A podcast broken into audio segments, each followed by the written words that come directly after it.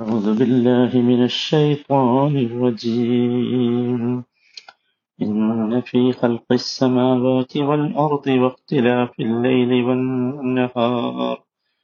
واختلاف الليل والنهار والفلك التي تجري في البحر بما ينفع الناس. بما ينفع الناس وما أنزل الله من السماء من ماء. فأحيا به الأرض بعد موتها وبث فيها من كل دابة وتصريف الرياح والسحاب والسحاب المسخر بين السماء والأرض لآيات لقوم يعقلون നൂറ്റി അറുപത്തിനാലാമത്തെ യോജനം പന്ത്രണ്ടാമത്തെ ദിവസമാണ് നമ്മൾ ഇത് കേൾക്കുന്നത്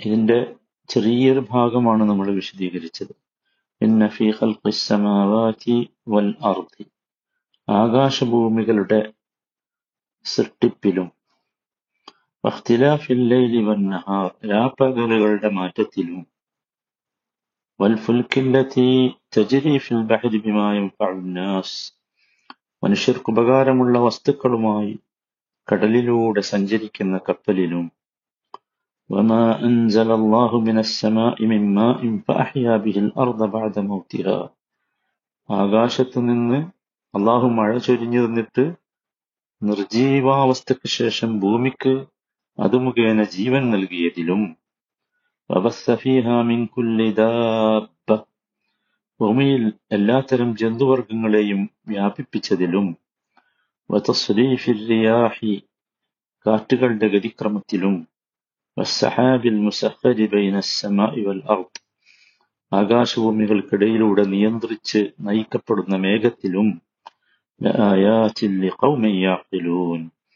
ചിന്തിക്കുന്ന ജനങ്ങൾക്ക് പല ദൃഷ്ടാന്തങ്ങളുമുണ്ട് തീർച്ച. ഇതിലെ ആകാശങ്ങളെക്കുറിച്ചും ഭൂമിയെക്കുറിച്ചും നമ്മൾ സംസാരിച്ചു. ഇനി നമ്മൾ മനസ്സിലാക്കേണ്ടത് വഖ്തിലാഫിൻ ലൈലി വന്നഹാർ എന്നതാണ്. രാപ്പകലുകളുടെ മാറ്റം. രാപ്പകലുകൾ മാറി വരുന്നതിനെ കുറിച്ച്. ഇതാണ് ആകാശവും ഭൂമിയും കഴിഞ്ഞാൽ ഇവിടെ അള്ളാഹു ചൂണ്ടിക്കാണിക്കുന്ന ദൃഷ്ടാന്തം.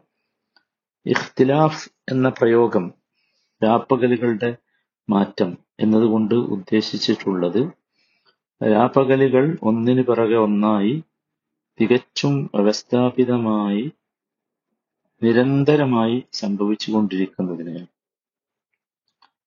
രാപ്പകലുകളുടെ ഈ ക്രമാനുഗതമായ മാറ്റം നമുക്കറിയാം ഭൂമിയെ ജീവിതയോഗ്യമാക്കുന്നതിൽ വലിയ പങ്കാണ് വഹിച്ചുകൊണ്ടിരിക്കുന്നത്.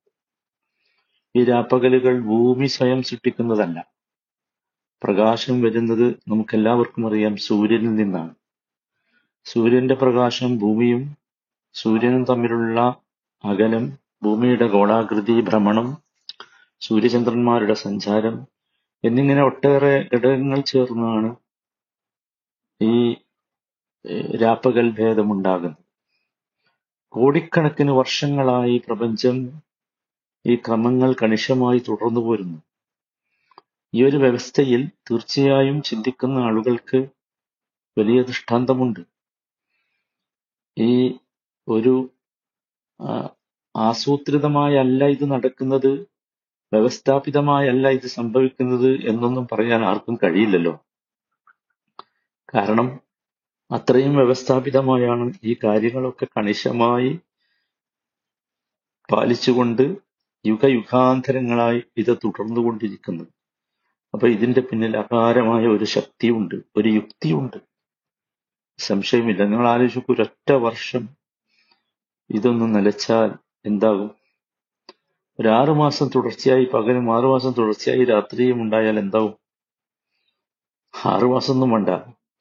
ഒരര നിമിഷത്തേക്ക് പോലും ഈ വ്യവസ്ഥയിൽ ഒരു വ്യത്യാസം വന്നാൽ എന്ത് സംഭവിക്കും? ആലോചിച്ച് നോക്കൂ.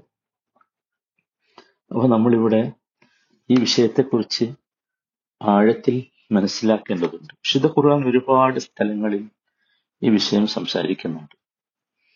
അതാണ് ഇതിലെ അത്ഭുതകരമായ സംഗതി രാപ്പകലുകളെ വലിയ ഒരു ദൃഷ്ടാന്തമായാണ് ഖുർആൻ എണ്ണി പറയുന്നത് സൂറത്തു ലുഹ്മാനിൽ ഇരുപത്തി ഒമ്പതാമത്തെ വചനത്തിൽ കാണാം അലം തറ അന്നല്ലാഹ യൂലിജുൽ ലൈല ഫിന്നഹാർ ويولج النهار في الليل وسخر الشمس والقمر كل يجري إلى أجل مسمى وأن الله بما تعملون خبير വല്ലാത്തൊരു ചോദ്യമാണ്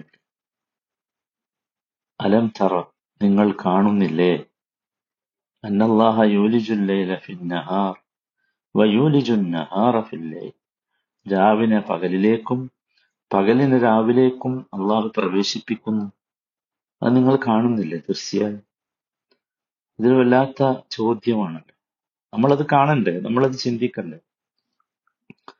ഖുർആൻ ഇടയ്ക്കിടെ മനുഷ്യനെ ഓർമ്മിപ്പിക്കുന്ന അത്ഭുതകരമായ ദൃഷ്ടാന്തമാണ് യഥാർത്ഥത്തിൽ ഈ രാപ്പകലുകളുടെ ഭേദം എന്ന് പറയുന്നത്. നമുക്കറിയാം എല്ലാ മനുഷ്യരുടെയും നിത്യ അനുഭവമാണത്. എത്രയോ വർഷങ്ങൾക്ക് ശേഷം സംഭവിക്കാനിരിക്കുന്ന പകലിന്റെയും രാത്രിയുടെയും സമയം സെക്കൻഡ് പോലും പിഴക്കാതെ നമുക്ക് കണക്കൂട്ടി പറയാൻ കഴിയുന്നുണ്ട്. എങ്ങനെയാണത്? രാപകലുകൾ സംഭവിക്കുന്നതിലോ അവയുടെ സമയം ക്ലിപ്തപ്പെടുത്തുന്നതിലോ മനുഷ്യനോ മറ്റേതെങ്കിലും ജീവിതവർഗങ്ങൾക്കോ വല്ല പങ്കുണ്ടോ? ഏ നമ്മൾ ആലോചിക്കേണ്ട ഒരു കാര്യമാണല്ലോ.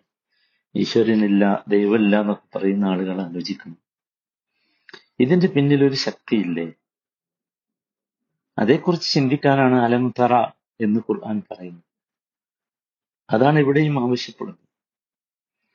നോക്കൂ ഇതിൽ വലിയ ഇബ്രത്തുണ്ട് എന്നാണ് ഖുർആൻ പറയുന്നത് സൂറത്തുന്നൂറ് നാൽപ്പത്തിനാലാമത്തെ വചനം يقلب الله الليل والنهار إن في ذلك لعبرة لأولي الأبصار يقلب يقلب الله الليل والنهار അള്ളാഹു രാവിലെയും പകലിനെയും മാറ്റി മറിച്ചു കൊണ്ടിരിക്കുന്നു നിശ്ചയമായും അതിൽ ഇബറത്തുണ്ട്. ഇബറത്ത് ലിവിലിൽ അബ്സാർ കണ്ണുള്ളവർക്ക്. എന്താ ഇബറത്ത് എന്ന് പറഞ്ഞാൽ? അതിന് ഭാഷയിൽ അർത്ഥം പറയാറ് ഗുണപാഠം എന്ന്. അബറ എന്ന് പറഞ്ഞാൽ ഒന്നിൽ നിന്ന് മറ്റൊന്നിലേക്ക് കടന്നു പോകലാണ് അഥവാ ഒരു യാഥാർത്ഥ്യത്തിൽ നിന്ന് മറ്റൊരു യാഥാർത്ഥ്യത്തിലേക്ക് എത്തിച്ചേരണം. ഒരു യാഥാർത്ഥ്യമാണ് എന്ത് രാപ്പകലുകളുടെ ഈ മാറ്റം. രണ്ടാമത്തെ യാഥാർത്ഥ്യം ഏതാണ്? അതാണ് നമ്മൾ ആലോചിക്കേണ്ടത്. അത് സർവശക്തനായ ഏകനായ അള്ളാഹു എന്ന മഹായാഥാർത്ഥ്യമാണ് മഹാഹക്കാണ് അതിലേക്ക് എത്തിച്ചേർന്നു. അതുകൊണ്ടാണ് ഇബ്രത്ത് എന്ന് പറയുന്നത്. എന്ന് പറയുന്നത്. വലിയ പാഠമുണ്ട് സഹോദരങ്ങളെ. നമ്മൾ ഇത് ആലോചിക്കണം ചിന്തിക്കണം. എല്ലാവരും ഓരോ ദിവസവും രാപ്പകലുകൾ മാറി മാറി വരുമ്പോൾ നമ്മളൊക്കെ ദിക്കറ് ചെല്ലാറുണ്ട് അല്ലെ എന്താ ശരിക്കും ദിക്കറ് രാവിലെയും വൈകുന്നേരവും ദിക്കറ് അല്ലെ? പ്രഭാതം വരുമ്പോ ദിക്കറ് രാത്രി വരുമ്പോ ദിക്കറ് സുഹാനന്ദ ആ ദിക്കർ എന്താ? ആ ദിക്കറ് ഇത്തരത്തിലുള്ള ചിന്തകളുടെ അടിസ്ഥാനത്തിലാണ് ആ ദിക്കർ ഉണ്ടാകുന്നത് അപ്പൊ നമ്മൾ ഇതിൽ ലൈബറത്ത് എന്താണ് എന്ന് മനസ്സിലാക്കണം. അള്ളാഹു മനസ്സിലാക്കാനുള്ള തൗഫീഖ് നൽകുന്നു